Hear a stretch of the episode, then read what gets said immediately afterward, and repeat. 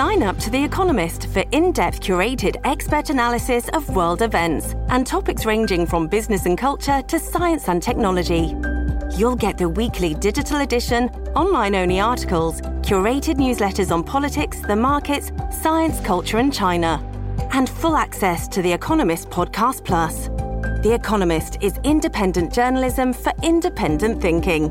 Go to economist.com and get your first month free. Esta transmisión especial es traída a ustedes por cortesía de Corona Law Firm. Desde 1997 al servicio de su comunidad. Caribe Restaurant, el mejor sabor de nuestra cocina latina en Miami. Doctor Abel Bello, especialista en cirugía bariátrica en el sur de la Florida. Solasi, expertos en contabilidad, taxes y administración. El mejor servicio para su negocio. Pascaos Bread House, el bakery preferido por los hispanos. Siete en punto de la mañana arranca así Buenos Días Americano. De verdad que es un placer despertar cada mañana junto a ustedes con toda la información minuto a minuto. Esta semana estamos de cobertura especial porque no solamente nos encontramos en nuestros estudios en Miami, sino que nuestro Nelson Rubio se encuentra en Londres llevándoles información exclusiva, imágenes, las manifestaciones, los alegatos de este juicio histórico que se le sigue al régimen cubano. Una deuda que data de la época de Fidel Castro, en la que adicionalmente muchos acreedores, personas a, las que les deben miles de, millones de dólares, empresas, compañías, están siguiendo muy de cerca lo que podría ser este juicio para finalmente hacer eh, pagar parte de sus deudas al régimen cubano. Aquí se encuentra nuestro compañero Nelson Rubio transmitiendo en vivo y en directo, ya tiene más de una hora haciéndolo desde las seis en punto de la mañana a través de Americano Y por supuesto también a través de Radio Libre. Sé que hay mucho frío, Nelson, pero a la vez ha estado al calor de las voces que justamente quieren que se conozca todos los atropellos y cómo el régimen de los Castros han venido abusando durante años del sistema internacional financiero. Coméntanos un poco de todas esas manifestaciones. Buenos días. Gracias, Gaby. Buenos días, americano, a toda nuestra gente de costa a costa en todos los Estados Unidos y, por supuesto, a través de Radio Libre 790M, la emisora de todos los latinos, a la gente conservadora que ama la democracia, la libertad. Y estamos en vivo, en transmisión simultánea, como decía nuestra colega Gaby Peroso, desde Miami y también en Londres, la capital británica, donde se da este juicio. Muy bien lo, lo explicabas. Y, por supuesto, me da gusto a poder decirles, bueno, el ambiente que se vive acá, quiero pedir a nuestro director para poder tener señal con Edgar Galvis y la frente a las Cortes Reales. En este momento estamos transmitiendo nosotros, moviéndonos uh, constantemente para poder llevar a ustedes a todo lo que está aconteciendo, Gaby, acá. Una jornada cargada no solo por la manifestación, sino por el segundo día en este juicio a que se está dando, por supuesto, acá en la capital británica contra la dictadura castrista. Los cubanos enfrentaron a los representantes de la dictadura cuando llegaron a esta sala. Tenemos eh, eh, señal dentro también, por supuesto, estamos llevando toda la, información, estamos dando todo lo que se está viviendo acá en la capital ah, británica, a las reacciones y la señal de la protesta. Si nuestro productor nos ayuda a conexión con las Cortes Reales en este momento ah, eh, y lo que hay. Eh, bueno, vamos, vamos a escuchar, vamos a escuchar a nuestra conversación hace algunos minutos con algunos de los que se encuentran acá en Londres, en esta capital, aquí en la capital británica. Así que ah, vamos de inmediato con esto, a Gaby, eh, para poder escuchar lo que está ocurriendo y las reacciones de los cubanos que se encuentran aquí. Estamos eh, conversando con algunos de los participantes, han traído estas pancartas para ah, realmente hablar. Iliana ah, viene desde España. Cuéntanos, eh, Iliana, ¿por qué estás aquí? ¿A qué mensaje tienes para toda la comunidad eh, hispana en Estados Unidos a través de Americano Media y también, por supuesto, a Radio Libre 790 AM y en las redes sociales en todo el mundo? Sí, así es. Estamos aquí en representación de todos los cubanos que queremos una patria libre, democrática y sin deudas porque los cubanos no hemos disfrutado en estos 64 años de todo ese dinero que la dictadura ha cogido para formar sus guerrillas, para pagar a sus diplomáticos en, la comunidad internacional, para seguir engañando a la comunidad internacional, para pagar a sus represores. Nosotros lo que hemos eh, eh, tenido de ese dinero es el sufrimiento y la represión. Y por eso estamos aquí para decirle al mundo y principalmente a los cubanos de la isla que no estamos solos y que si esto empieza desde aquí, terminará con un banco exigiéndole que le paguen, pero terminará con todos los demás también exigiendo que le paguen y que paguen ahora, no cuando Cuba sea libre y nosotros heredemos esa deuda. Gracias, Giliana. Igualmente, eh, vamos eh, porque tenemos a Habana. Ella viene desde Italia. Cuéntanos ah, realmente eh, cómo la comunidad cubana en Italia está enfrentando todo esto. ¿Por qué estás acá? Bueno, pues estoy aquí un poco, digo lo mismo que dice Iliana. Nosotros estamos aquí porque el pueblo cubano no tiene absolutamente ninguna deuda. Aquí en este banderón que traigo, quisiera que se pudiese ver perfectamente bien la situación de Cuba, cuál es, quiénes son los represores, quiénes han disfrutado ese dinero, quiénes lo han pedido, quiénes lo están gastando. El pueblo cubano no tiene comida, no tiene infraestructura, no tiene carretera, no tiene hospitales, no tiene medicinas, no tiene absolutamente nada. Entonces estoy aquí porque quiero decirle a todo el mundo que el pueblo cubano no tiene ninguna deuda, no tiene que heredar ninguna deuda de la dictadura. La dictadura tiene que asumir con su deuda. Eso es lo que hay y eso es lo que, lo que quiero transmitir. Hay algo importante, eh, igualmente quiero preguntarle, eh, Dayamí, ¿no? Ah, también ah, cuéntanos, ah, Dayamí vive aquí en eh, Gran Bretaña hace muchos años, igualmente, cuéntanos, profesional, quiero decirles que es una persona, igualmente todos prácticamente profesionales acá, y quiero preguntarte, antes de pasar con el caballero, por supuesto, ¿por qué esta protesta, por qué, cómo se han organizado, y qué le dices a aquellos que están criticándoles a ustedes diciendo que ustedes están pidiendo sanciones para el pueblo cubano? Eso es manipulado por la dictadura. Bueno, yo me uno al reclamo de Iliana y de Habana. Muy concretamente, señores, la dictadura es la única causante del sufrimiento cubano, del pueblo cubano. ¿Qué bloqueo? Mira todo el dinero que esa gente eh, pide a y mocha y como ellos se recuerdan de los lemas esos famosos en los 80, la deuda es impagable, bueno, mira, ya finalmente por primera vez ellos se van a ver sentándose en el banquillo de los acusados para entonces comparecer ante un juez internacional en una de las cortes. Bueno, hoy en la sesión fue importantísimo porque tuvieron que levantarse los juegos, los eh, eh, abogados de la dictadura, levantarse y decir voy a consultar. ¿Qué iban a consultar? Las mentiras de la dictadura no fueron aceptadas por los jueces y eso fue eh, importante. Ah, voy a, preguntarte rápidamente de dónde vienes tu nombre. Soy Miguel Caballero, vengo desde Madrid y vine a apoyar a todo aquel cubano que no puede estar aquí. Este juicio no es solamente contra la dictadura cubana por no pagar una deuda. Es el primer juicio que vamos a ver que no, no tiene precedentes y tenemos que estar aquí porque son deudas que no puede asumir nuestro pueblo en un futuro, que se robaron ellos y que hay que intentar de que las paguen ahora, de que lo paguen justo en este momento. Yo que estoy como ciudadano de la Unión Europea pude venir en representación de muchos amigos que tengo que creo que deberían estar aquí pero no pudieron. Ayer lo reflexionaba con unos amigos en una directa y digo que el cubano primero somos presos dentro de la isla y luego que logramos escaparnos somos presos ante los ojos del mundo hasta que no logramos hacernos ciudadanos de otro lugar. Y por eso, como tengo la oportunidad de ahora venir en representación de esos amigos, estoy aquí representando a, la parte del pueblo cubano, a la parte del pueblo cubano que soy yo, que me siento yo, porque cuando en ese juicio ahora digan lo que va a decir la dictadura, hablar en nombre del pueblo, ahí van a estar los jueces diciendo, mira, ahí afuera tienes a tu pueblo. No, yo vengo a representar esa parte. Allí las tienen esta serie de entrevistas en exclusiva que hace Nelson Rubio de Buenos Días Americano, justamente desde Londres. Ahí se escuchan también eh, las voces eh, disidentes, eh, Nelson, y adicionalmente se hablaba entonces de familiares de los Castros que han estado presentes. Ellos forman parte como parte de, de la parte de asesoría. Coméntanos un poco los rostros con los que te has encontrado que se han convertido en noticia nacional justamente recabada por Americano Media.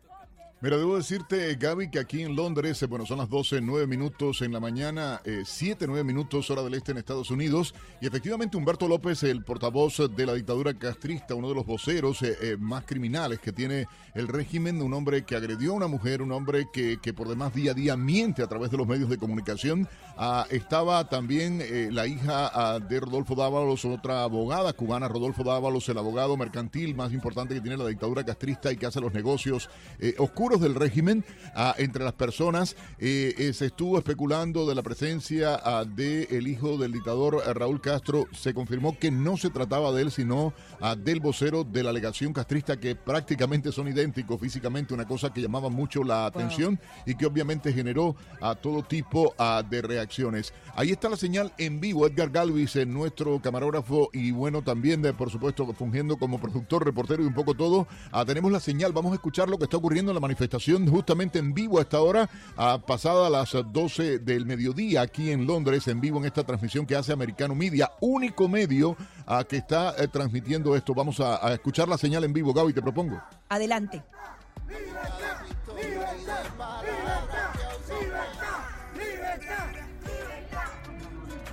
Es eh, esta señal en vivo que se está dando y por supuesto los cubanos acá manifestándose con fuerza por todo lo que está aconteciendo, la actuación, la hipocresía, la soberbia de los representantes de la dictadura Gaby, algo que, eh, que ha impresionado porque dicen la desfachatez que tienen a venir a decir y representar al pueblo, un pueblo que tienen hundido en el hambre, en la miseria dentro de la isla. Queremos que nuestra gente también en Miami, a través de Radio Libre y en toda la nación americana por Americano Media, llamen y participen con nosotros en el 786-590-1623. Gaby.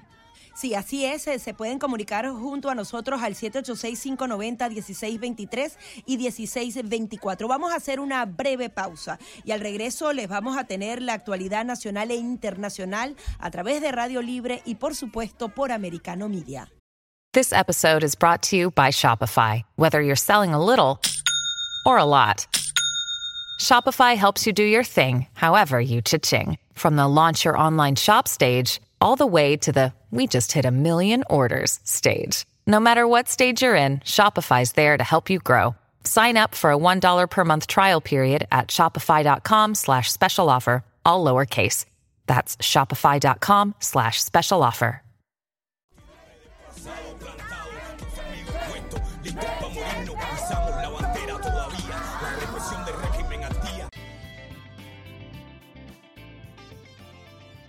Esta transmisión especial es traída a ustedes por cortesía de Corona Law Firm. Desde 1997 al servicio de su comunidad. Caribe Restaurant, el mejor sabor de nuestra cocina latina en Miami. Doctor Abel Bello, especialista en cirugía bariátrica en el sur de la Florida. Solasi, expertos en contabilidad, taxes y administración. El mejor servicio para su negocio. Pascaos Bread House, el bakery preferido por los hispanos.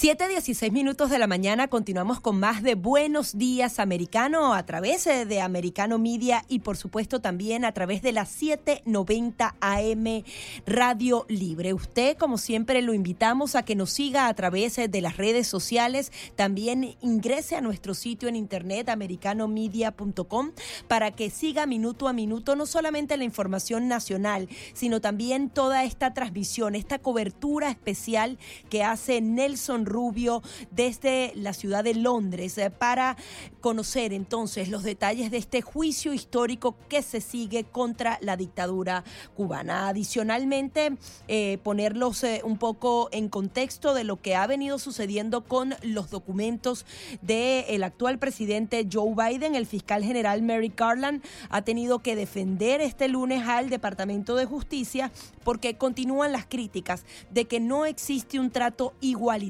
entre lo que fue el caso del expresidente Donald Trump y el que se le sigue a Joe Biden. Él ha dicho que el papel del Departamento de Justicia es aplicar los hechos y la ley en cada caso sin distinguir de manera partidista y que deben ser neutrales. Yo creo que esta presión ha sido fundamental para que finalmente se hiciera una revisión por parte de funcionarios eh, del FBI a esta residencia y hay otros republicanos eh, que están también exigiendo que otras propiedades del actual presidente sean revisadas.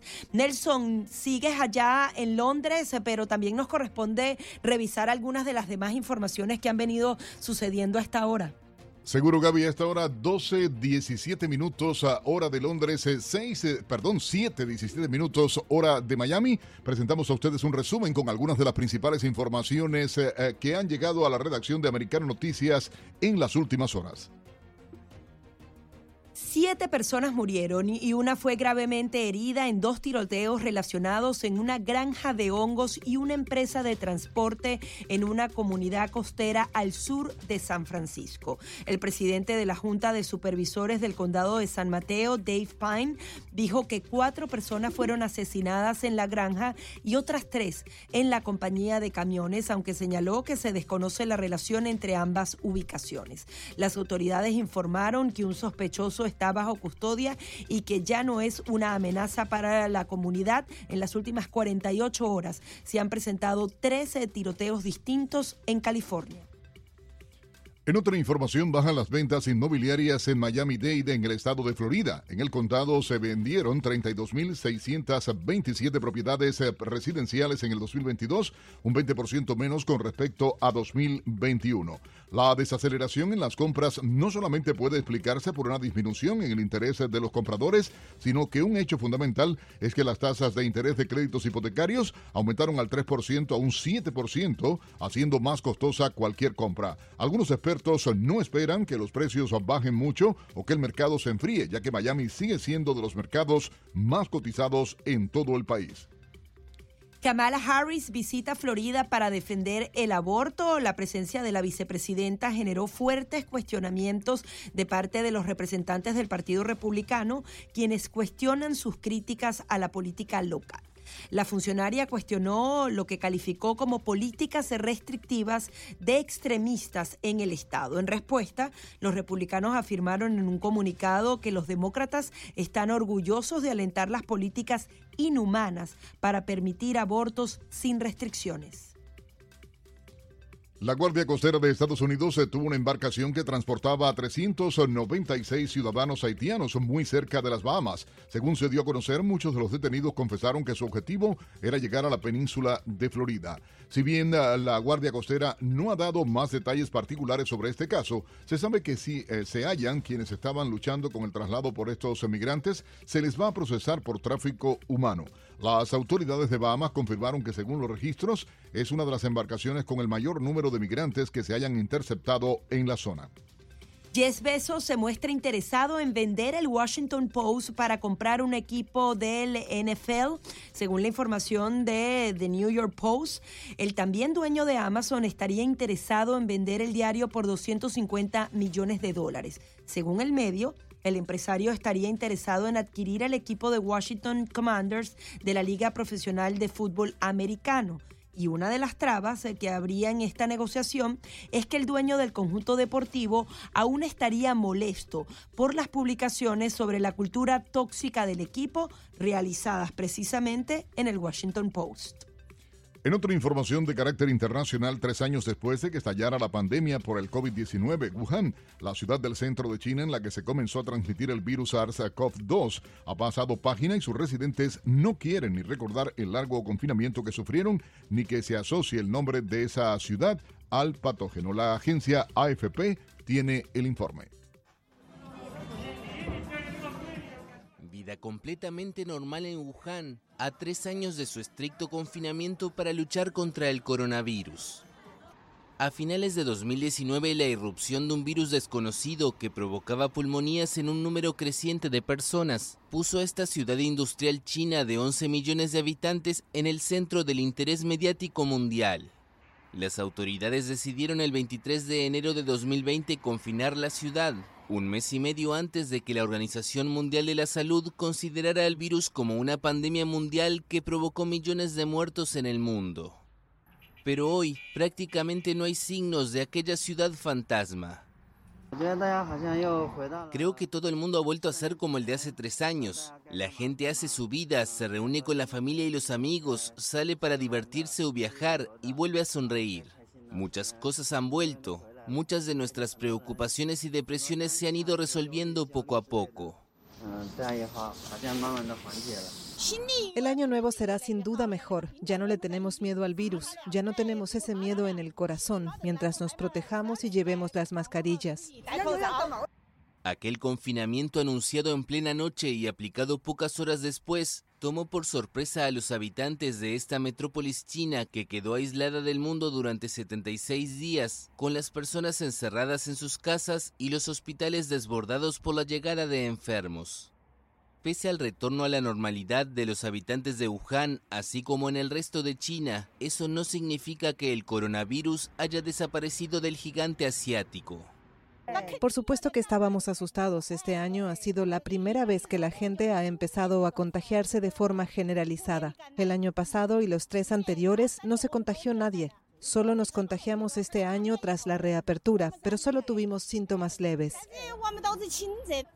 Según el epidemiólogo Wu Sun-yu, referente en el país de la lucha contra el virus, alrededor del 80% de la población contrajo la enfermedad desde el levantamiento a principios de diciembre de las restricciones sanitarias. China informó el fin de semana de al menos 13.000 nuevos decesos en relación con el coronavirus entre el 13 y el 19 de enero, una cifra que solo refleja los fallecidos en los hospitales y que se suma a las 60.000 muertes en diciembre anunciadas anteriormente por las autoridades. Se trata de un balance parcial en un país con 1.400 millones de habitantes, en el que numerosos hospitales y crematorios se vieron desbordados durante el mes pasado. Y ahora nuestro compañero Pablo Quiroga nos trae la noticia tecnológica del día.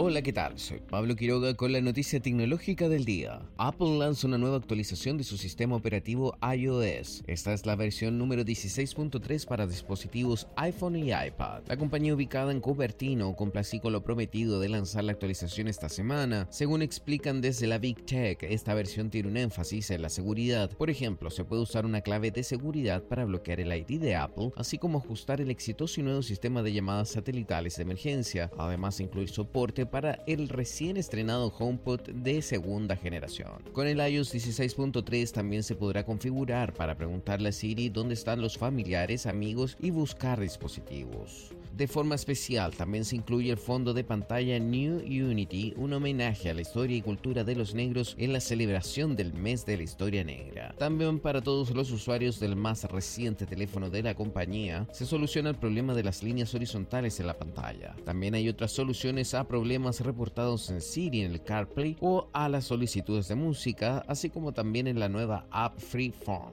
Para descargar la nueva actualización simplemente acude a la app de ajustes, luego escoge la opción general y después actualización de software. Soy Pablo Quiroga con la noticia tecnológica del día. Families have a lot going on. Let Ollie help manage the mental load with new cognitive help supplements for everyone four and up, like delicious Lolly Focus Pops or Lolly Mellow Pops for kids. And for parents, try three new Brainy Chews to help you focus, chill out, or get energized. Find these cognitive health buddies for the whole fam at ollie.com. That's O L L Y.com. These statements have not been evaluated by the Food and Drug Administration. This product is not intended to diagnose, treat, cure, or prevent any disease. Esta transmisión especial es traída a ustedes por cortesía de Corona Law Firm. Desde 1997 al servicio de su comunidad. Caribe Restaurant, el mejor sabor de nuestra cocina latina en Miami. Doctor Abel Bello, especialista en cirugía bariátrica en el sur de la Florida. Solasi, expertos en contabilidad, taxes y administración. El mejor servicio para su negocio. Pascal's Bread House, el bakery preferido por los hispanos.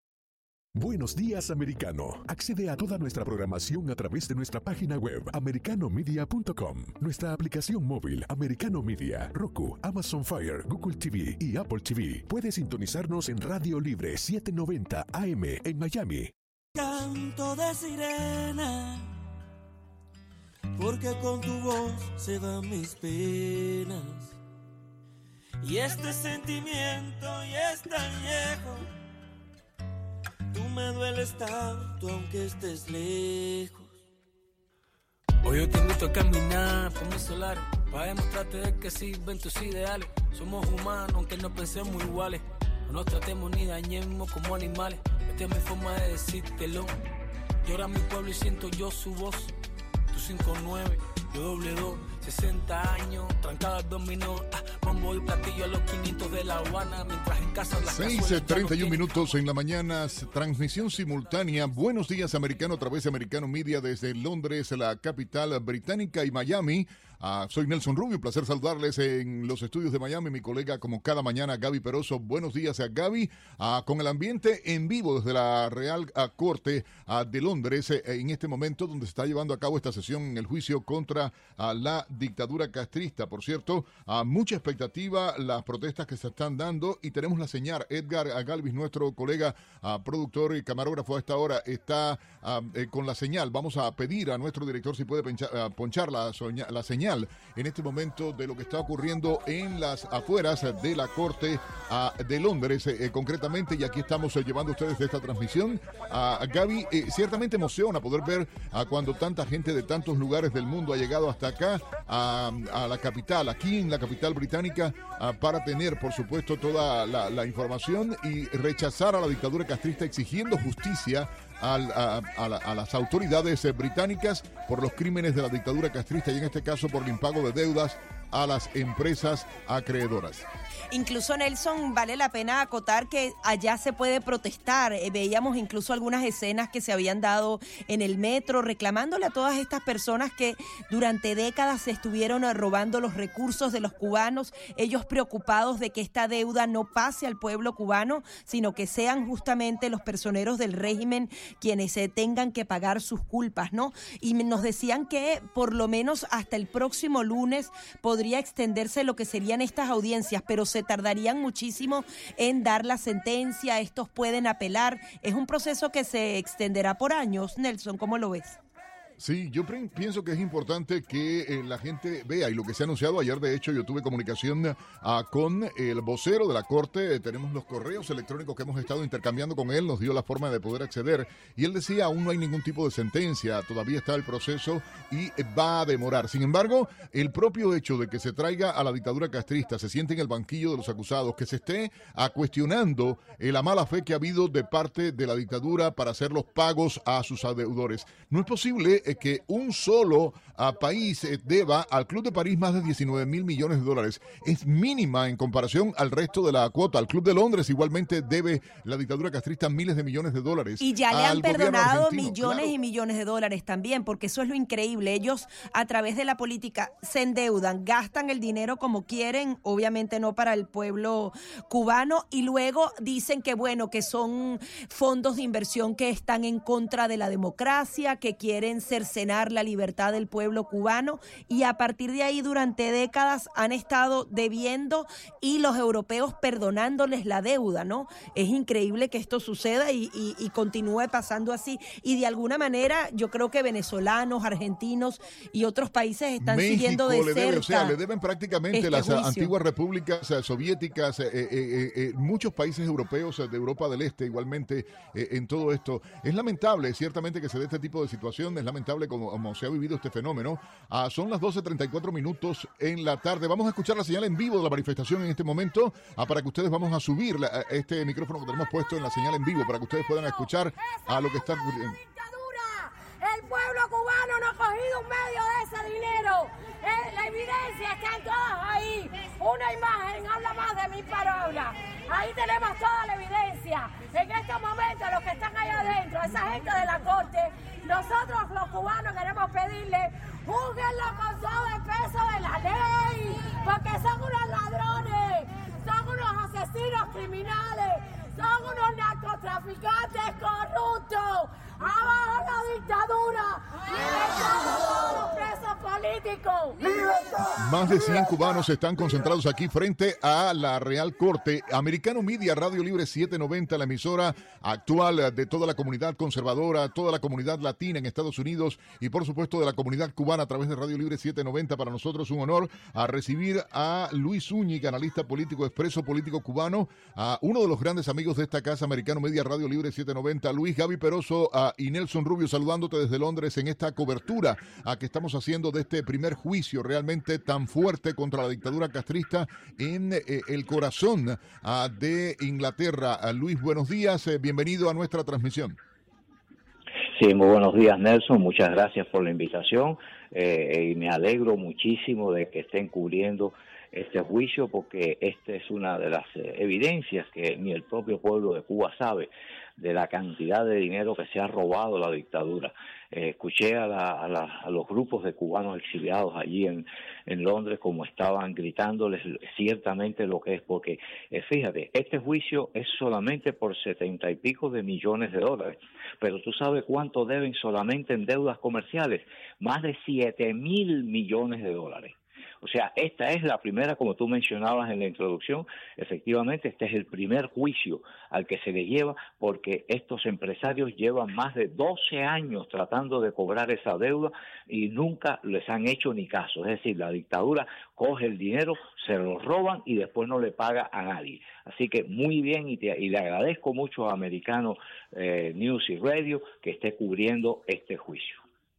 Estamos acá en Americano Media llevando ciertamente toda la información a través de Radio Libre para el sur de la Florida. Quiero invitar a todos los amigos que nos llamen, que igualmente participen en nuestra cobertura especial durante toda la programación a través eh, del 786-590-1623, 786-590-1624. Zúñiga, es importantísimo para eh, eh, la comunidad cubana, ciertamente para todos, porque el régimen se ha visto acorralado en este juicio por esta deuda millonaria, pero son miles y miles de millones de dólares que debe la dictadura castrista el pueblo cubano no lo ha visto y los cubanos han alzado la voz diciendo esta deuda no es del pueblo, esta eh, deuda es de los dictadores que mal han utilizado el dinero, se han enriquecido muchos de ellos con cuentas eh, a nivel internacional, el capital del propio dictador Fidel Castro y de otros miembros de la nomenclatura castrista se han denunciado incluso por la revista Forbes, comparándolo con la riqueza de muchos de los multimillonarios más grandes del mundo. Ah, ¿Cómo podría enfrentar, eh, podrían enfrentar ellos en un futuro ante un cambio democrático en Cuba este robo que han cometido y le han robado al pueblo cubano y al mundo entero engañándole, ¿no?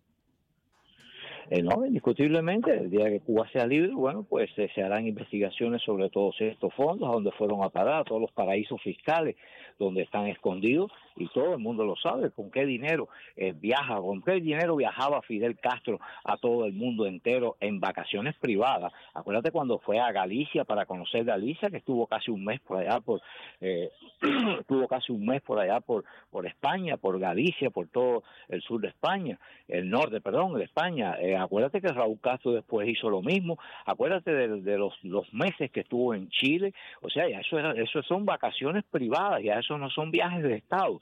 Además, eh, acuérdate de la cuenta del comandante en jefe, las reservas del comandante en jefe. Eso es que eh, Fidel Castro cobraba a los a los a las em, propias empresas de la dictadura un 10% que había que colocarle en esa cuenta para él, para su uso privado personal. El yate Acuarama yate gigantesco, 48, 54 pies de largo, todo un un emporio de riqueza millonaria. Acuérdate las 54 mansiones que tenían en Cuba. Yo tengo las direcciones de todas esas casas y eso lo saben todos los, los, escoltas de Fidel Castro las conocen. Acuérdate que el señor Sánchez cuando desertó de la dictadura las estuvo explicando. Así que eh, han vivido como millonarios. Acuérdate, ¿dónde están los hijos de todos los jerarcas estos? El de la Asamblea del, pues, del Tribunal Supremo andaba por París volando en helicóptero. ¿Quién millonario se da el lujo de alquilar dos dos horas un helicóptero para volar y conocer París desde el cielo. Estaba con, yo lo tengo, yo tengo la fotografía que la quiera ver, retratado con una, en una mansión en París con un Rolls Royce en el garaje, está retratado, yo tengo la foto, retratado era encima del, del capó del carro del, del, del Rolls Royce.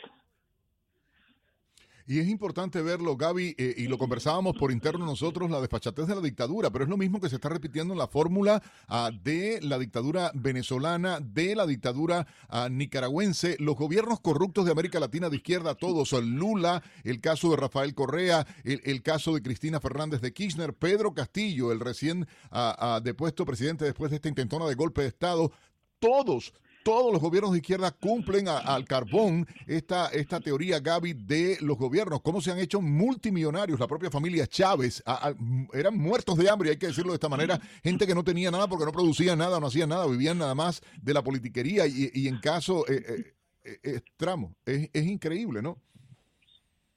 Bueno, ahí tienes también a Maduro, acuérdate de la mansión que se compró Maduro ahí en, en Punta Cana, yo tengo la fotografía de periodistas que, que consiguieron los videos con los, con los eh, realtors de República Dominicana. Una mansión que no la puede tener cualquier millonario, tiene que ser un multimillonario para poder comprarse esa mansión frente al mar.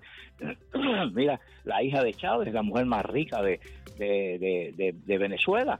Eh, y, por ahí puede seguir. Lamentablemente se nos ha agotado el tiempo. En prisión. Luis, tratemos de contactarnos nuevamente esta semana porque se nos agotó el tiempo. Era Luis Zúñiga, analista político, expreso político cubano. Ya venimos con más. This episode is brought to you by La Quinta by. Your work can take you all over the place, like Texas. You've never been, but it's going to be great because you're staying at La Quinta by Wyndham. Their free bright side breakfast will give you energy for the day ahead. And after, you can unwind using their free high speed Wi Fi. Tonight, La Quinta. Tomorrow, you shine. Book your stay today at lq.com.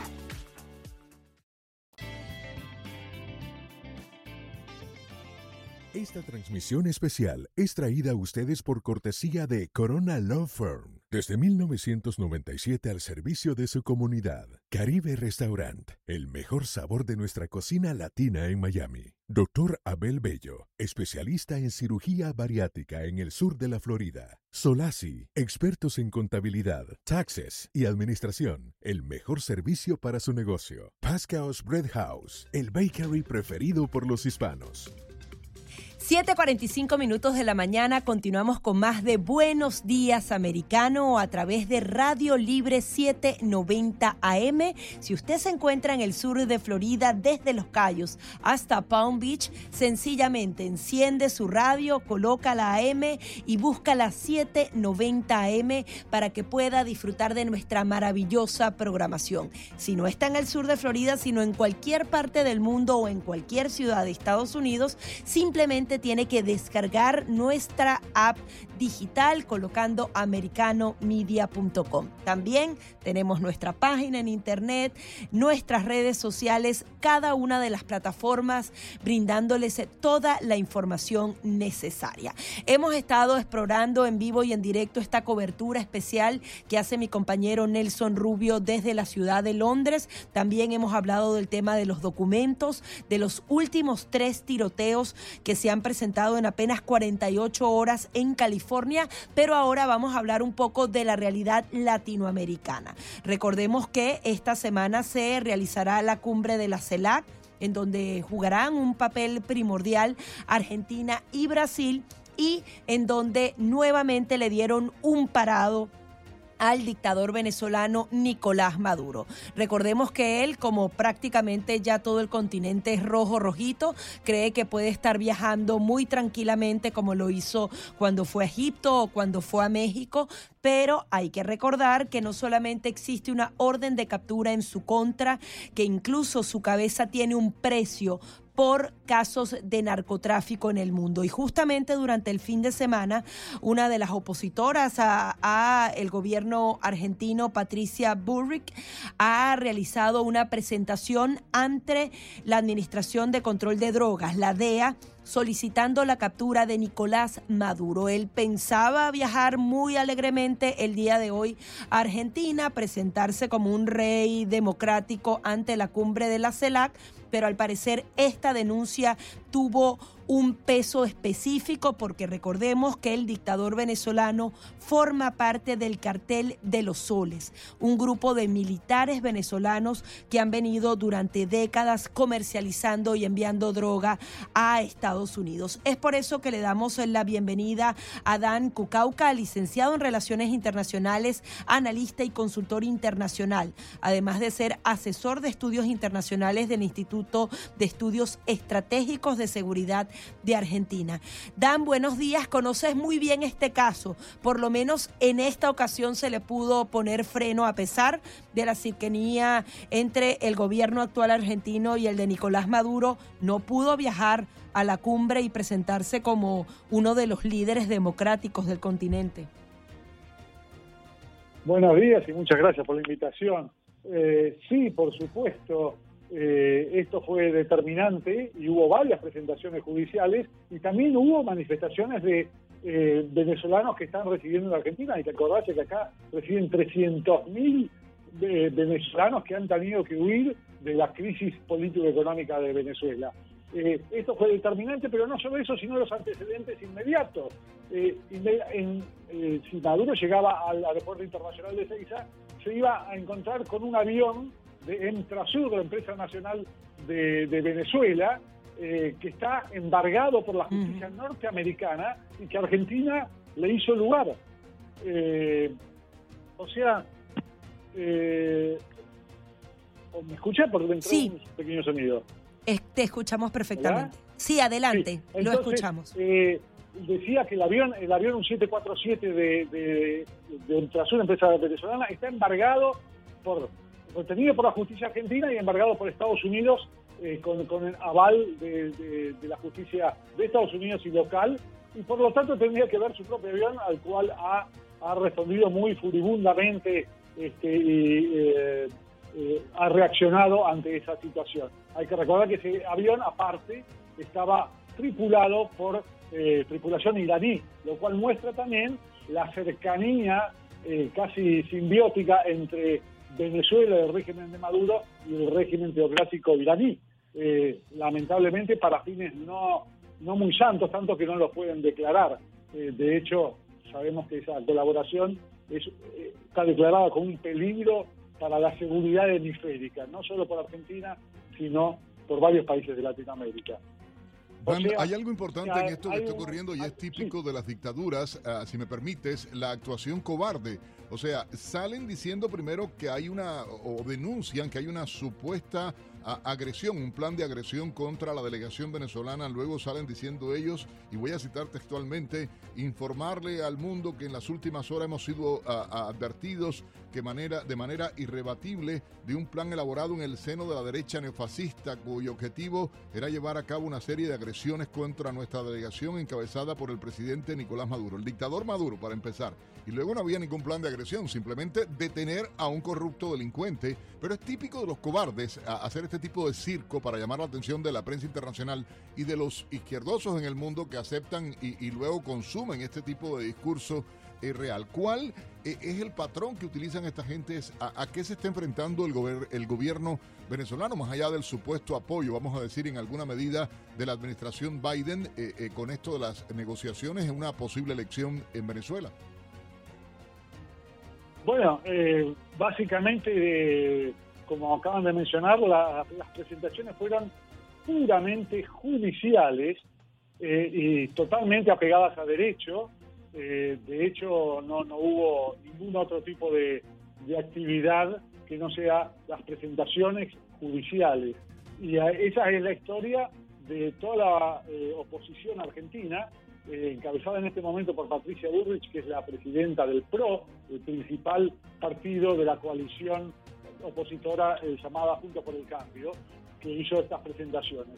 Eh, y su historial es de absoluto apego al Estado de Derecho y solamente con lo único que ha eh, amenazado y cumplido es con la presentación judicial. Esto es justamente una de las peores cosas que tienen en contra los dictadores como Maduro, que las presentaciones judiciales lo tienen justamente eh, en jaque en el exterior, por eso se ha retirado inclusive eh, de la Comisión de Derechos Humanos de la OEA, y es importante decir de la OEA porque justamente esta, esta reunión cumbre de la CELAC a la cual pretendía venir se creó, creada por su predecesor Chávez, sobre todo para tratar de hacer un contrapeso o, o, justamente reemplazar a la OEA, porque la OEA es una institución que tiene características que se basan en el respeto de los derechos humanos, la democracia, las libertades, y eso parece todo ese tipo de, de, de legitimidades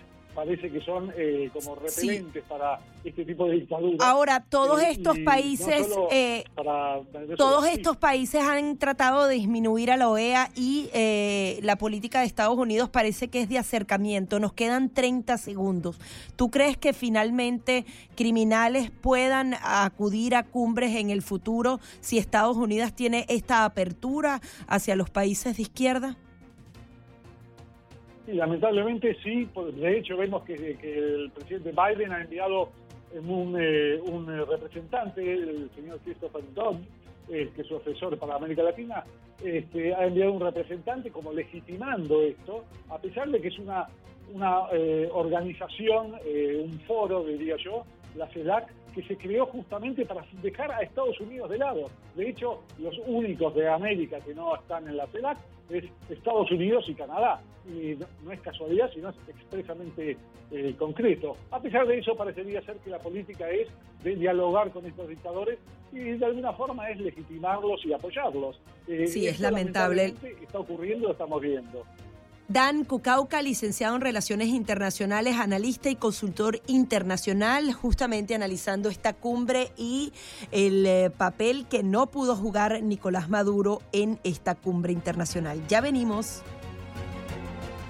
Transmisión especial es traída a ustedes por cortesía de Corona Law Firm. Desde 1997 al servicio de su comunidad. Caribe Restaurant, el mejor sabor de nuestra cocina latina en Miami. Doctor Abel Bello, especialista en cirugía bariátrica en el sur de la Florida. Solasi, expertos en contabilidad, taxes y administración. El mejor servicio para su negocio. Pascaos Bread House, el bakery preferido por los hispanos en punto de la mañana arranca así esta segunda hora de Buenos Días Americano, como siempre a través de Radio Libre 790 AM en nuestra aplicación móvil y en las redes sociales. Adicionalmente, quiero invitarlos a que accedan a nuestro sitio en internet americanomedia.com porque definitivamente nuestro medio de comunicación está latiendo fuerte en el corazón de los hispanos de Estados Unidos y también dentro del universo de los medios de comunicación estadounidenses. Hay que destacar que en las últimas 72 horas se han dado sendos artículos dedicados precisamente a la labor que cumple Americano Media, abriendo este nuevo nicho, esta nueva oportunidad para que los hispanos puedan entender e involucrarse directamente en la política estadounidense con miras a las elecciones del 2024. Si ustedes acceden a nuestro sitio en internet americanomedia.com van a ver parte de lo que ha sido una entrevista exclusiva que hizo Fox News a nuestro CEO de Americano Media, Iván García Hidalgo, con Laura Ingraham, sobre el desequilibrio en los medios hispanos y la llegada de Americano, justamente haciendo algunas de las comparaciones de cómo Telemundo, Univisión, CNN en español están todos inclinados hacia la izquierda, hacia el pensamiento liberal y no había una alternativa y que precisamente esto se acabó, como lo dice nuestro CEO Iván García Hidalgo. Adicionalmente,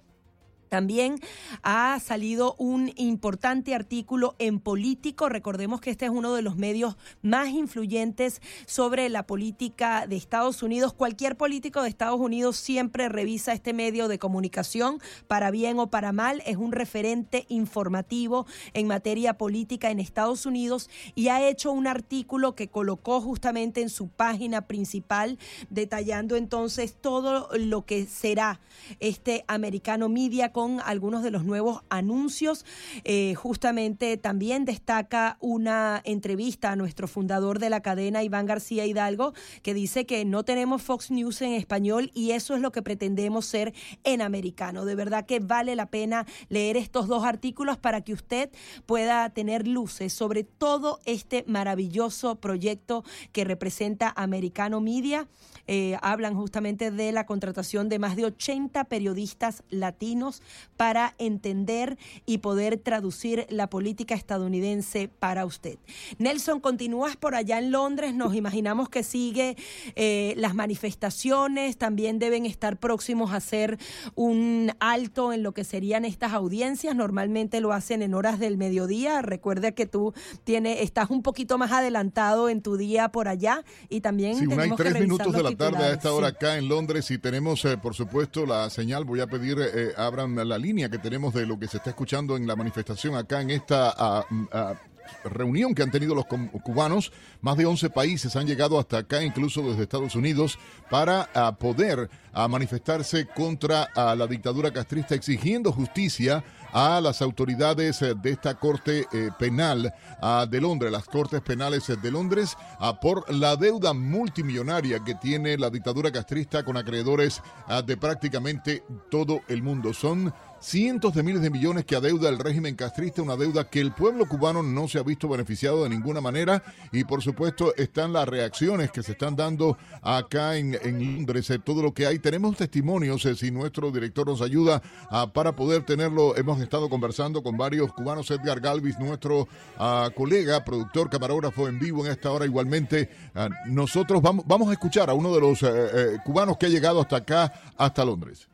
Yo me llamo Joel, yo vengo de, de París, Francia. Bueno, vinimos aquí a apoyar a los cubanos eh, en juicio de, lo- de la dictadura castrocomunista. Los malapagas, eso, que bueno, que a, un momento dado tienen que, tienen que saldar la deuda, que tienen que, tienen que pagar lo que deben. Vinimos con la familia, sí. Vinimos con la familia, justo venimos eh, esta mañana y ya nos regresamos por la noche a, a París. Nada se impone, nada se impone.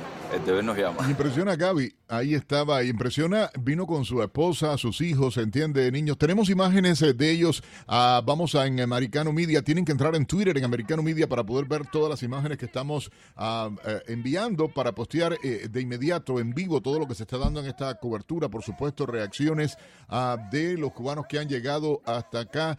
Eh, y, es impresionante, ciertamente, todos con sus propios recursos han venido ah, de lugares, eh, eh, unos más cercanos, otros más distantes acá en Europa y por supuesto desde Estados Unidos, que han llegado cubanos igualmente de Miami, de Atlanta, de Nueva York, de Los Ángeles, de Chicago. Es impresionante esto que se ha dado aquí donde se celebra este juicio tan importante contra la dictadura castrista, Gaby.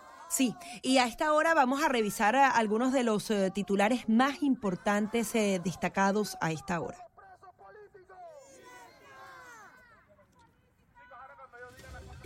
Arizona suspende temporalmente la pena de muerte. El Estado había reiniciado la máxima sentencia en 2022 y la vuelve a suspender para iniciar un proceso de supervisión que se llevará a cabo a fin de dar claridad a los procesos. El anuncio fue realizado por la gobernadora Katie Hobbs, quien afirmó que la pena estará suspendida hasta nuevo aviso, hasta que se haga una revisión para evitar eh, errores futuros. Creó la figura de un comisionado independiente que se encargue de vigilar, supervisar y ofrecer claridad en las decisiones de pena de muerte. Ron DeSantis aboga por reformar el sistema educativo de Florida y destinó mil millones de dólares ah, para aumentar el salario de los maestros ah, del estado. El gobernador ah, de Florida creó un fondo para atender varias iniciativas vinculadas con el sector educativo del estado, según informó desde la escuela charter de Jacksonville. Estados Unidos capturó a tres miembros del Estado Islámico durante una redada en Siria. Los detenidos son un especialista en logística, un intermediario de Estado Islámico y un socio de la organización yihadista. Según Joe Bocino, el mando central y estas detenciones eh, interrumpirán la capacidad de la organización terrorista de llevar a cabo mayores ataques. Estas son algunas de las informaciones titulares más importantes a esta hora. Continuamos en esta cobertura de Americano Media, Radio Libre 790, el único medio ah, informativo que está en vivo transmitiendo desde Londres eh, todo lo que está aconteciendo en este juicio contra el régimen castrista. Gaby Peroso y Nelson Rubio acompañándoles a todos ustedes en vivo a través de Buenos Días Americano. Por supuesto, invitar a nuestra audiencia a acompañarnos igualmente a través de las redes sociales arroba Americano Media en Twitter, en nuestra página web www Americano Media. Pueden ustedes descargar la aplicación de Americano Media para tener la información en vivo en cualquier parte del mundo y lo mejor, comunicarse vía telefónica a través del 786-590-1623, 786-590-1624. Usted puede en vivo tener todo lo que está aconteciendo en esta cobertura durante toda nuestra programación a través de Americano Media, todo el equipo ah, de periodistas, reporteros, ah, productores, eh, nuestros ingenieros, ah, para lograr esta transmisión en vivo desde la capital británica y por supuesto agradecer Gaby a nuestros patrocinadores, a realmente por a todo el apoyo que han dado a esta transmisión. Estos empresarios a, del sur de Florida, y hay que decirlo, gente del Salvador, de Venezuela, de Nicaragua, de Cuba, a, que están apoyando esta transmisión para que siga creciendo Americano Media, para que siga creciendo Radio Libre 790 con toda nuestra audiencia y por supuesto en Americano Media como la cadena conservadora número uno. Gaby ya lo mencionaba hace algunos instantes en toda la nación americana, Gaby. Sí, y en información de última hora publican que ya la cumbre de la CELAC ha arrancado, ya ingresaron los 13 jefes de Estado. En minutos Alberto Fernández, quien es el presidente de Argentina, va a abrir el encuentro. Recordemos entonces eh, que Nicolás Maduro no pudo acudir a este encuentro y veremos entonces cuáles serán las líneas gruesas de lo que sería este encuentro que normalmente está en contra de Estados Unidos. Sin embargo, hay un enviado especial por parte del gobierno norteamericano y nosotros estaremos entonces muy pendientes. Hay adicionalmente algunas críticas en contra de Cristina Kirchner, el tema de la justicia que viene atravesando y estaremos entonces dándole seguimiento aquí en Americano Media a esta séptima cumbre de la CELAC que se reactiva luego de la pandemia. Y tú, mientras tanto, eh, siguiendo entonces minuto a minuto lo que es este juicio tan importante que no solamente ocupa al tema cubano, sino también a todos los países latinoamericanos que han visto cómo los eh, regímenes dictatoriales abusan del sistema y finalmente terminan siendo esas deudas cayendo en eh, manos de los pueblos y eh, justamente dañando de una manera fundamental su economía. Son las 8 y 10 minutos de la mañana aquí en Americano Media, transmisión conjunta entre nuestros estudios en Miami y la ciudad de Londres, pasando un poquito de frío Nelson, pero yo creo que ha valido la pena porque escuchar esas voces cubanas que no solamente eh, eh, se han concentrado y, han viajado de Londres, sino de otros puntos, definitivamente vale la pena. Nos quedan 10 segunditos, Nelson, para que nos invitas a seguir entonces todos estos videos en las redes seguramente entren en arroba americano media para que puedan tener eh, toda la información. Igualmente en nuestra página web www.americanomedia.com. Ya regresamos, llamen, participen 786-590-1623. Esta transmisión especial es traída a ustedes por cortesía de Corona Law Firm. Desde 1997 al servicio de su comunidad. Caribe Restaurant, el mejor sabor de nuestra cocina latina en Miami. Doctor Abel Bello, especialista en cirugía bariátrica en el sur de la Florida. Solasi, expertos en contabilidad, taxes y administración. El mejor servicio para su negocio. Pascal's Bread House, el bakery preferido por los hispanos. El costo del huevo en Estados Unidos ha generado un alza del 30% respecto al 2021. El profesor de Economía de la Universidad de Houston Downtown, Daniel Pérez Listón, explica lo que está ocurriendo con este producto. Que muchas de las gallinas se contagiaron de esta gripa y tuvieron que sacrificar aproximadamente a 43 millones de gallinas. Entonces, a la de sacrificar estas, de estas gallinas, redujeron la oferta de los huevos en Estados Unidos y eso ha hecho que los huevos se reduzcan en número. Y a la hora de reducir la, cantidad de oferta de huevos en Estados Unidos, ha hecho que los huevos este, suban de precio. La situación es tan compleja que incluso la jefe del Departamento de Aduanas de San Diego, Jennifer de la O, hizo advertencias a través de sus redes sociales a los traficantes. La oficina de campo de San Diego ha notado recientemente un aumento en el número de huevos interceptados en nuestros puertos de entrada. Como recordatorio, los huevos crudos tienen prohibida la entrada de México a los Estados Unidos. No declarar artículos agrícolas puede resultar en multas de hasta 10 mil dólares. Oscar Izaza es deportista y dice que es un alimento fundamental que se ha vuelto un producto de lujo. Yo soy vegetariano, eh, sí he sentido mucho el impacto del, del aumento del precio del huevo. Como te mencionaba, el premio es el huevo es un, un superalimento que, que, que complementa y reemplaza muchas cosas, así que creo que creo que para nosotros los deportistas pues el, el, no es muy favorable que el precio de los huevos se dispare tan duro. El profesor Pérez Listón advierte que esta no será una situación permanente. Producto ya cuando puedan controlar el brote, entonces ya vamos a ver que el, que el producto vuelva a regresar a, a su normalidad y que, y que baje a un precio normal a lo que estamos acostumbrados. Paola Serna, Americano. Si bien escuchaban entonces este interesante reportaje de nuestra compañera Paola Serna y le vamos a dar la bienvenida a Pedro Telo Villagrán. Él es consultor en economía justamente para hablar de este aumento en el contrabando de huevos entre México y Estados Unidos. Bienvenido, buenos días. Gaby, muy buenos días. Te saludo con gusto, lo mismo que a Nelson y a quienes nos escuchan. Y sí, yo diría que el tema del incremento en los precios del huevo en Estados Unidos ha desatado un fenómeno que no se conoce o que no es muy frecuente entre las economías de México y de Estados Unidos, que es el contrabando de lo que es la proteína más barata y de las de mayor eficiencia que prevalece en la mesa de los consumidores americanos y mexicanos, que es el huevo. Y lo que, no de, lo que deja eh, entrever justamente esta circunstancia es cómo nuevamente un asunto de epidemia, en este caso eh, la, la, gripe aviar, ha provocado en Estados Unidos que más de 57 millones de aves resulten infectadas y tal y como se comentaba en el reportaje, que más de 43 millones de esas aves hayan tenido que ser sacrificadas.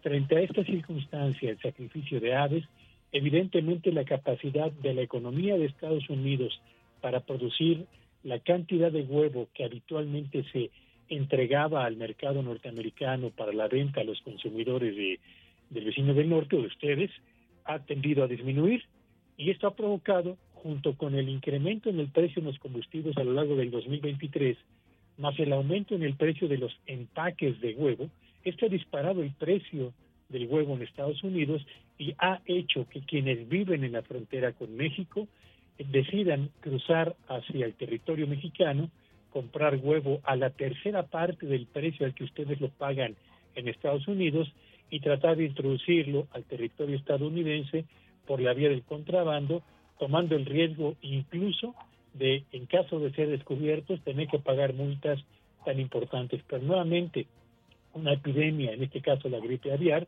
pone en desbalance a la oferta y a los precios de un producto tan importante como el huevo en la mesa de todas las familias sí.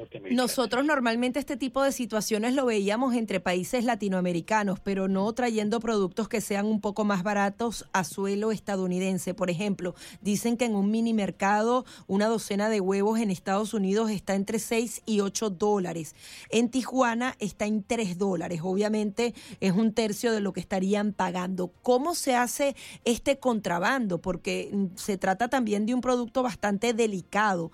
¿Está ingresando masivamente o es un comercio que se hace justamente a nivel de mini mercados y que se queda allí en la frontera? Eh, digamos que eh, por lo que se conoce hasta este momento, lo mismo del lado de las autoridades estadounidenses que de los agentes aduanales mexicanos, se trata de lo que conocemos como un contrabando hormiga. Poco a poco para por esa vía ir introduciendo cantidades pequeñas que puedan ser difíciles de detectar, pero que vayan generando una suerte de ahorro a las familias norteamericanas o de ganancias importantes a quienes viviendo en México cruzan la frontera con un poco de huevo para venderlo un poco más barato de lo que cuesta en Estados Unidos ese producto y obtener evidentemente una ganancia significativa. Estamos frente a un acontecimiento que eh, eh, no tiene precedentes por la dimensión del mismo y por el impacto que está teniendo en los cruces de Estados Unidos hacia México y viceversa, por cuanto a la generación de ganancias extraordinarias. Y, y yo creo que lo que vale la pena aquí subrayar son dos cosas. A ver, la gripe aviar en Estados Unidos se detectó el primer caso en febrero del año 2022. De modo que estamos hablando de 11 meses transcurridos desde, el primer, desde la primera detección sin que se haya podido contener completamente el avance de esta pandemia. De modo pues que estamos hablando de una circunstancia que va a estar presente por lo menos durante unos cuatro o cinco meses más en Estados Unidos, provocando justamente que los precios del huevo y también de la carne de pollo se mantengan en niveles tan elevados como los que prevalecen hasta este momento. Ahora, ¿hay posibilidades de que las autoridades sanitarias puedan controlar esta epidemia porque son millones y millones de aves que se siguen sacrificando y esto afecta completamente el mercado? Yo tengo la impresión de que el punto más elevado, digamos, de esta epidemia eh, de la gripe aviar ya pasó en Estados Unidos y ahorita estamos iniciando ya la etapa de control de la misma. Pero lo, que es cierto es que la sustitución de todas las aves que han sido sacrificadas, más aquellas que van a seguir siendo eh, objeto de sacrificio para contener el avance de esta epidemia, van a mantener en un desequilibrio importante la oferta y el consumo de huevo en la economía de Estados Unidos, por eso creo que tomará algunos meses más todavía esta circunstancia. Supongo que la economía de Estados Unidos o las autoridades estadounidenses van a permitir la importación de huevo de granjas previamente certificadas, no solo de México, sino de otros países, para por esa vía tratar de restablecer el equilibrio en la medida de lo posible en un mercado donde, insisto, hablamos de la proteína más económica y la de mayor efecto a la salud de los consumidores como lo es el huevo. Ahora, para nadie es un secreto que las autoridades migratorias están desbordadas en la frontera con la llegada de un promedio de 5.000, 4.000 personas diarias. ¿Esto facilita el trabajo de los contrabandistas para poder pasar este tipo de productos e incluso otros? Eh, por supuesto, coloca en un serio desafío a las autoridades migratorias de Estados Unidos, aduaneras de Estados Unidos, y también coloca frente a una circunstancia de peligro potencial a quienes toman el riesgo de convertirse en contrabandistas de huevo hacia Estados Unidos. Es un juego en el que, francamente, me parece que están en juego eh, no solamente intereses económicos muy importantes, sino también la economía de familias norteamericanas que han sido afectadas no solamente por la inflación que se viene viviendo desde eh, muchos meses atrás, sino también por las dificultades que se perciben ya en la economía de aquel país por cuanto al mantenimiento de la calidad de vida se refiere. Pues muy bien, vamos a estar entonces muy atentos a lo que ocurra en este contrabando de huevos entre México y Estados Unidos, una situación sin precedentes. Gracias Pedro por estar aquí. Gracias, buenos días por esta oportunidad para conversar con ustedes. Hasta luego. Sí, era Pedro Telo Villagrán, él es consultor en economía y justamente nos estaba dando estas cifras increíbles de este contrabando. No solamente se trata de la epidemia, sino que sencillamente el tema de los precios es increíble. Yo justamente estuve en uno de los automercados el fin de semana y lo que se decía era que era increíble que los huevos ya no estaban ni en 6 ni en 8 dólares, sino en 12, en 16 dólares y esto obviamente afecta la economía porque una familia promedio quizás se puede llevar unos dos cartones de huevo a la semana y pega. Son 24, 30 dólares que tienen que pagar adicional a lo que ya pagaban y obviamente entonces buscan otras alternativas y al parecer entonces los contrabandistas se aprovechan de esta situación. 8.25 minutos de la mañana aquí en Buenos Días Americano. Vamos a hacer una nueva pausa, pero al regreso seguiremos dando más información y adicionalmente haciendo contactos desde Londres con Nelson Rubio. Ya venimos. Esta transmisión especial es traída a ustedes por cortesía de Corona Law Firm. Desde 1997 al servicio de su comunidad. Caribe Restaurant, el mejor sabor de nuestra cocina latina en Miami. Doctor Abel Bello, especialista en cirugía bariátrica en el sur de la Florida. Solasi, expertos en contabilidad, taxes y administración. El mejor servicio para su negocio. Pascaos Bread House, el bakery preferido por los hispanos. 8.31 minutos de la mañana, continuamos con más de Buenos Días Americano a través de Radio Libre 790M con toda la programación de Americano Media centrada en diferentes tópicos, en el tema político, internacional, económico. Cada hora usted puede disfrutar de diferentes aristas de la información. Recordemos que el Congreso de mayoría republicana se encuentra trabajando arduamente para exigir a los demócratas algún tipo de condiciones y recorte en el gasto público para subir ese techo de la deuda.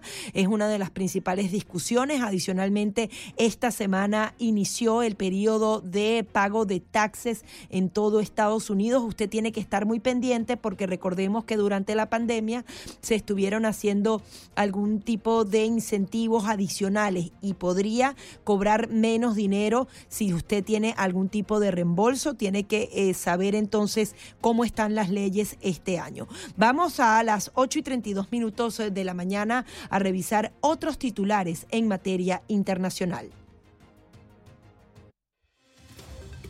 Las autoridades rusas instalaron un sistema de defensa antiaérea de 6 kilómetros de a 6 kilómetros de la residencia del presidente ruso Vladimir Putin en la ciudad de Valdai.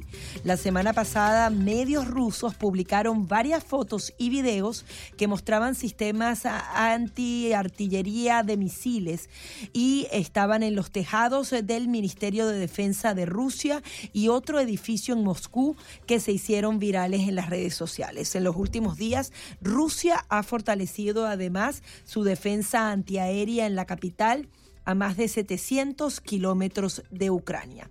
Mientras tanto, Polonia está dispuesta a integrar tranques Leopard a Ucrania con o sin acuerdo de Alemania. AFP tiene los detalles.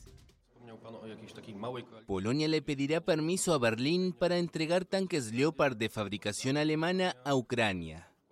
Eso anunció el lunes su primer ministro, quien avisó, sin embargo, que el país está dispuesto a suministrárselos incluso sin llegar a un acuerdo. Pediremos ese acuerdo, aunque sea una cuestión secundaria. Incluso si no obtenemos su acuerdo, daremos nuestros tanques a Ucrania junto con otros países en el marco de una pequeña coalición, incluso si Alemania no forma parte. Polonia se dijo dispuesta a entregar 14 carros de combate Leopard para Ucrania y afirmó que está en negociaciones con una quincena de países. Alemania enfrenta crecientes presiones para suministrar tanques pesados Leopard a Ucrania, que los reclama con insistencia, o para dar su autorización para que carros de combate alemanes en tenencia de terceros países sean exportados a Kiev.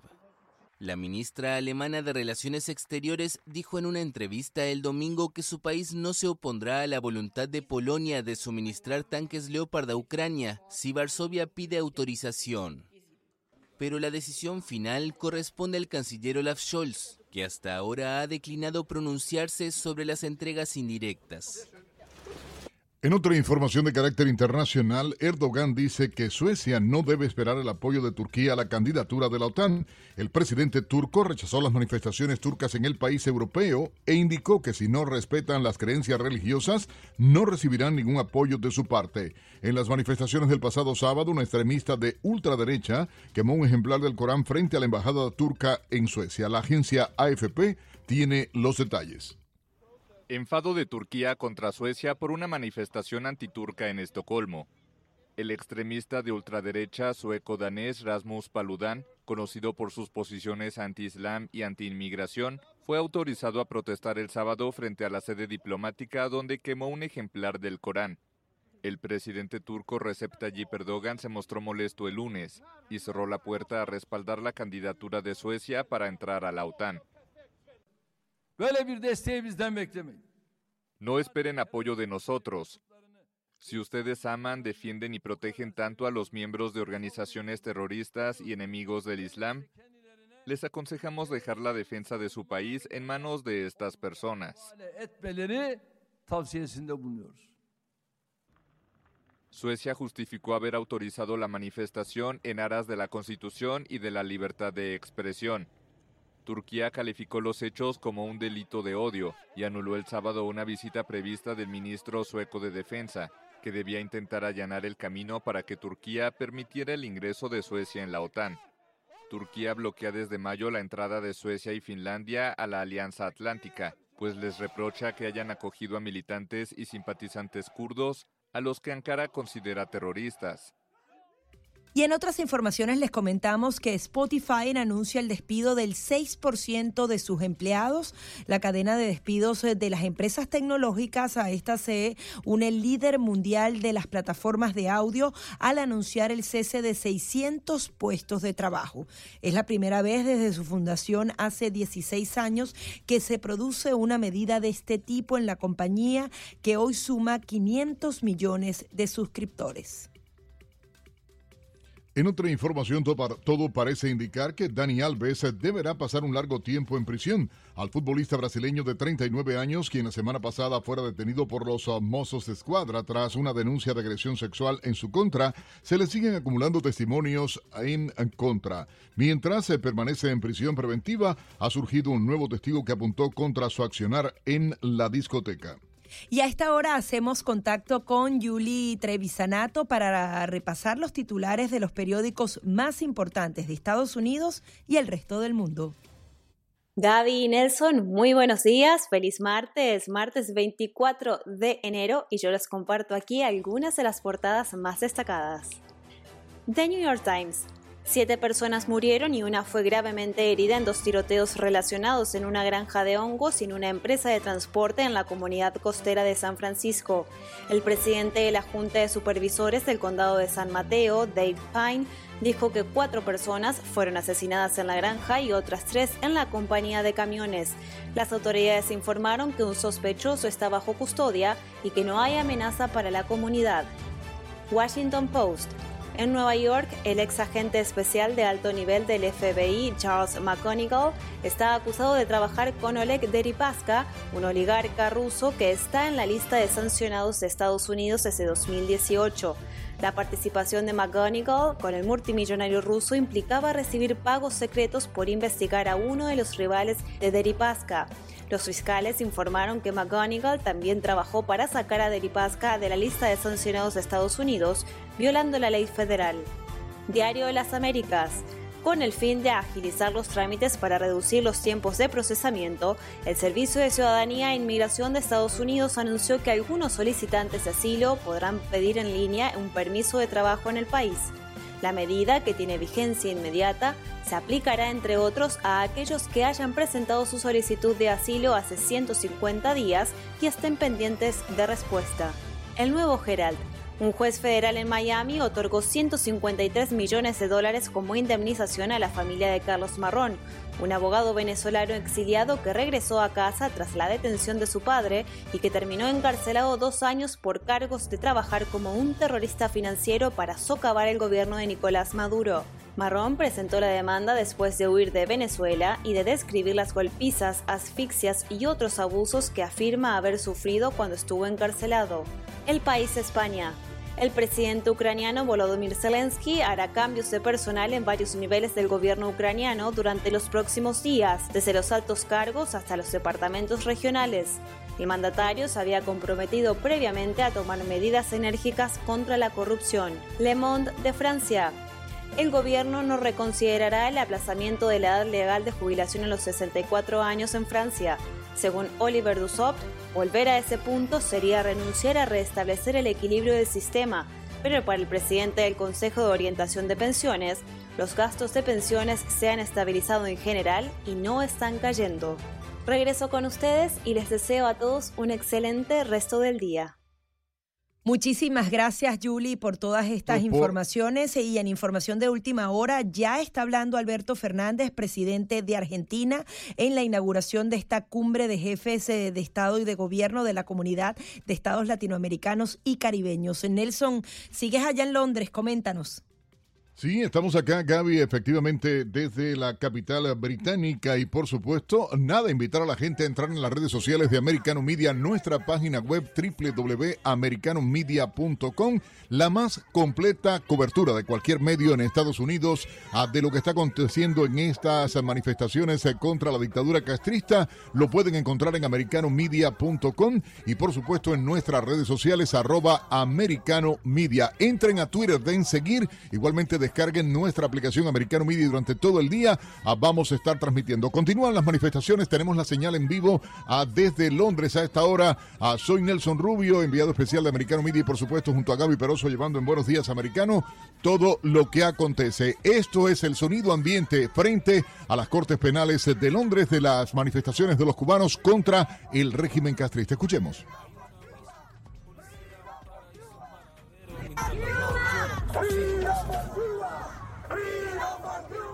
Esta transmisión especial es traída a ustedes por cortesía de Corona Law Firm. Desde 1997 al servicio de su comunidad. Caribe Restaurant, el mejor sabor de nuestra cocina latina en Miami. Doctor Abel Bello, especialista en cirugía bariátrica en el sur de la Florida. Solasi, expertos en contabilidad, taxes y administración. El mejor servicio para su negocio. Pascal's Bread House, el bakery preferido por los hispanos. Esta transmisión especial es traída a ustedes por cortesía de Corona Law Firm. Desde 1997 al servicio de su comunidad. Caribe Restaurant, el mejor sabor de nuestra cocina latina en Miami. Doctor Abel Bello, especialista en cirugía bariátrica en el sur de la Florida. Solasi, expertos en contabilidad, taxes y administración. El mejor servicio para su negocio. Pascal's Bread House, el bakery preferido por los hispanos. 8.46 minutos de la mañana, continuamos en esta recta final eh, de Buenos Días Americano, transmitiendo desde la ciudad de Londres en vivo y en directo este juicio que se sigue al régimen cubano y adicionalmente las manifestaciones que se han dado desde el día de ayer. Allí se encuentra mi compañero Nelson Rubio y junto a él estaremos explorando el último tema del día y es que la FDA ha pedido más datos a la farmacéutica Eli Lilly sobre los tratamientos de Alzheimer. Esto afectó directamente a las acciones de esta farmacéutica. Los reguladores necesitan más datos sobre el pedido de la empresa de una aprobación rápida de uno de sus tratamientos, justamente relacionados a el tema de la demencia. Piden específicamente eh, datos específicos de 100 pacientes que recibieron 12 meses de tratamiento. Nelson, eh, Continuamos entonces con esta entrevista o tienes alguna información reciente de lo que ocurre allá en la ciudad de Londres. Mira, debo decirte que estaba en comunicación y por eso me había apartado eh, un segmento del programa con Jonathan Irwin, quien es el jefe de prensa de la Corte Real de Justicia aquí en Londres, y eh, me informaba que está mm, ocurriendo el juicio de manera normal. Se están dando las eh, presentaciones por parte de la dictadura castrista, igualmente de la defensa, en este caso de la parte acusatoria de este grupo que está interponiendo la demanda. Y si hay claro algo, es la intención de la dictadura castrista insisten en desacreditar a la empresa, insisten en tratar de quitarle eh, el poder. Y él me decía que, bueno, la información y está eh, transcurriendo de manera normal. Sí sigue en la señal. Vamos de las manifestaciones afuera en la Corte ah, Penal. Estamos aquí llevando a ustedes esta transmisión. Si pueden subir ese eh, micrófono nuestro ah, con Edgar, ah, nuestro Galvis, nuestro productor y también eh, eh, camarógrafo que está acompañándonos en esta transmisión, invitando a la gente que entre en Gaby a nuestra página web para poder ver todo lo que estamos publicando. Reiteramos, Americano Media Radio Libre 790, llevando de manera exclusiva esta información en vivo. se han sumado a nuestra transmisión todos y tenemos eh, invitación. Ah, tenemos eh, igualmente un invitado en línea en este momento. Vamos a, tener información de, inmediato, Gaby. Sí, vamos a darle la bienvenida al doctor Conrado Stoll. Él es neurólogo, director en el Sanatorio Gemes de la primera unidad de cuidados intensivos en Argentina. Muy buenos días, doctor Stoll. Quería que nos informara entonces sobre lo que requiere la FDA para que sea aprobado este tratamiento de Alzheimer. Buen día, Gaby, Nelson, un gusto hablarles. Eh, y me imagino, eh, no lo decías específicamente, Gaby, que hacen referencia a la droga lecanemab, que es la última que se publicó eh, como efectiva en la enfermedad de Alzheimer y un resumen de historia puede explicar a la audiencia o hacer entender a la audiencia gente que esté tratando están hablando. es muy importante esta droga porque sería la primera que se aprueba con efectividad para la enfermedad de Alzheimer eh, y, en la historia, porque hace un par de años la FDA aprobó de emergencia el aducanumab y hubo una gran, enorme controversia porque el comité científico reunido, la mayoría desaconsejaron aprobarla.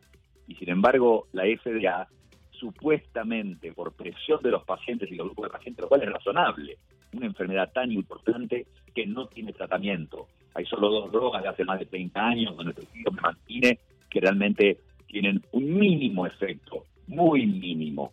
Entonces, ese aducanumab es lo primero, pero el costo, casi 60 mil dólares por año, y la altísima frecuencia de efectos colaterales, 30% de inflamación cerebral con hemorragias cerebrales, uno hacía dudar muchísimo de cómo pudieron aprobarla.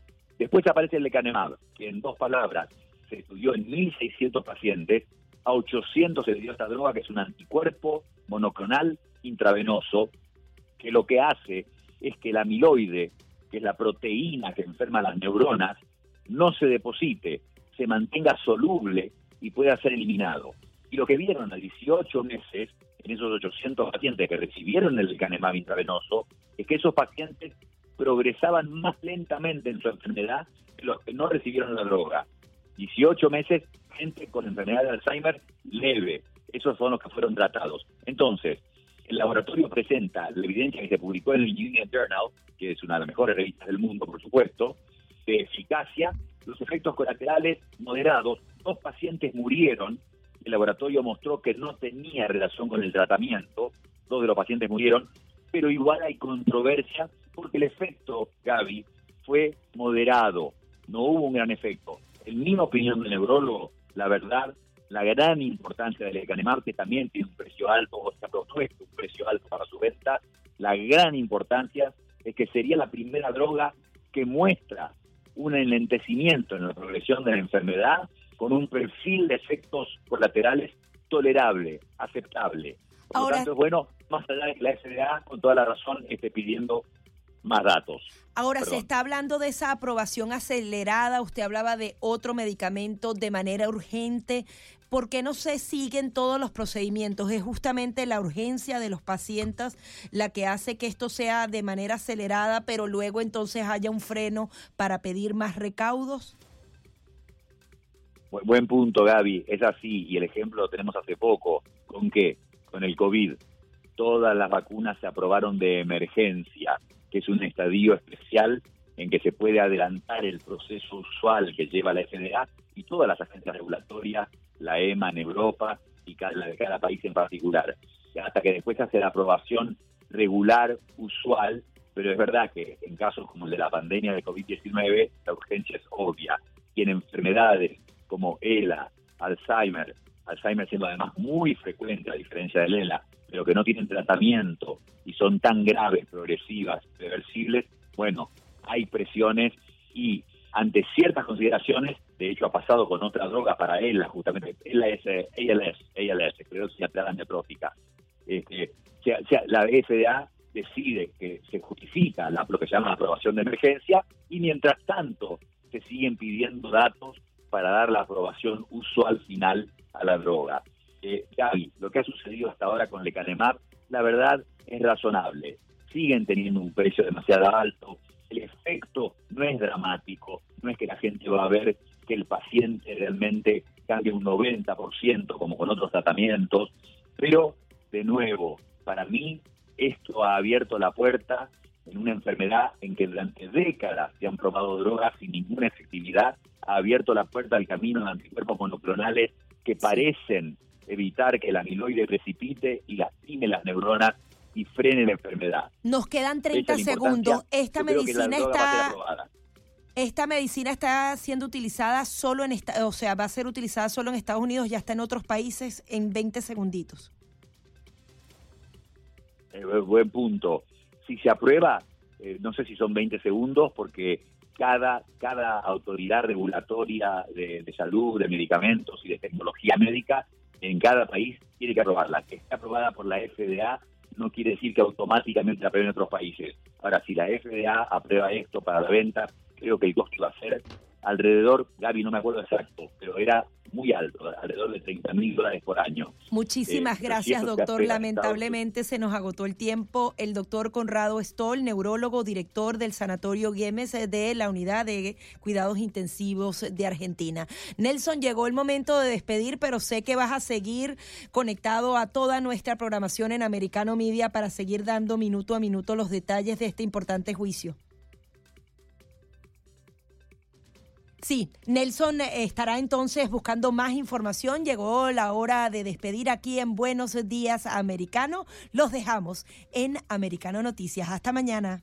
Esta transmisión especial es traída a ustedes por cortesía de Corona Law Firm. Desde 1997 al servicio de su comunidad. Caribe Restaurant, el mejor sabor de nuestra cocina latina en Miami. Doctor Abel Bello, especialista en cirugía bariátrica en el sur de la Florida. Solasi, expertos en contabilidad, taxes y administración. El mejor servicio para su negocio. Pascal's Bread House, el bakery preferido por los hispanos.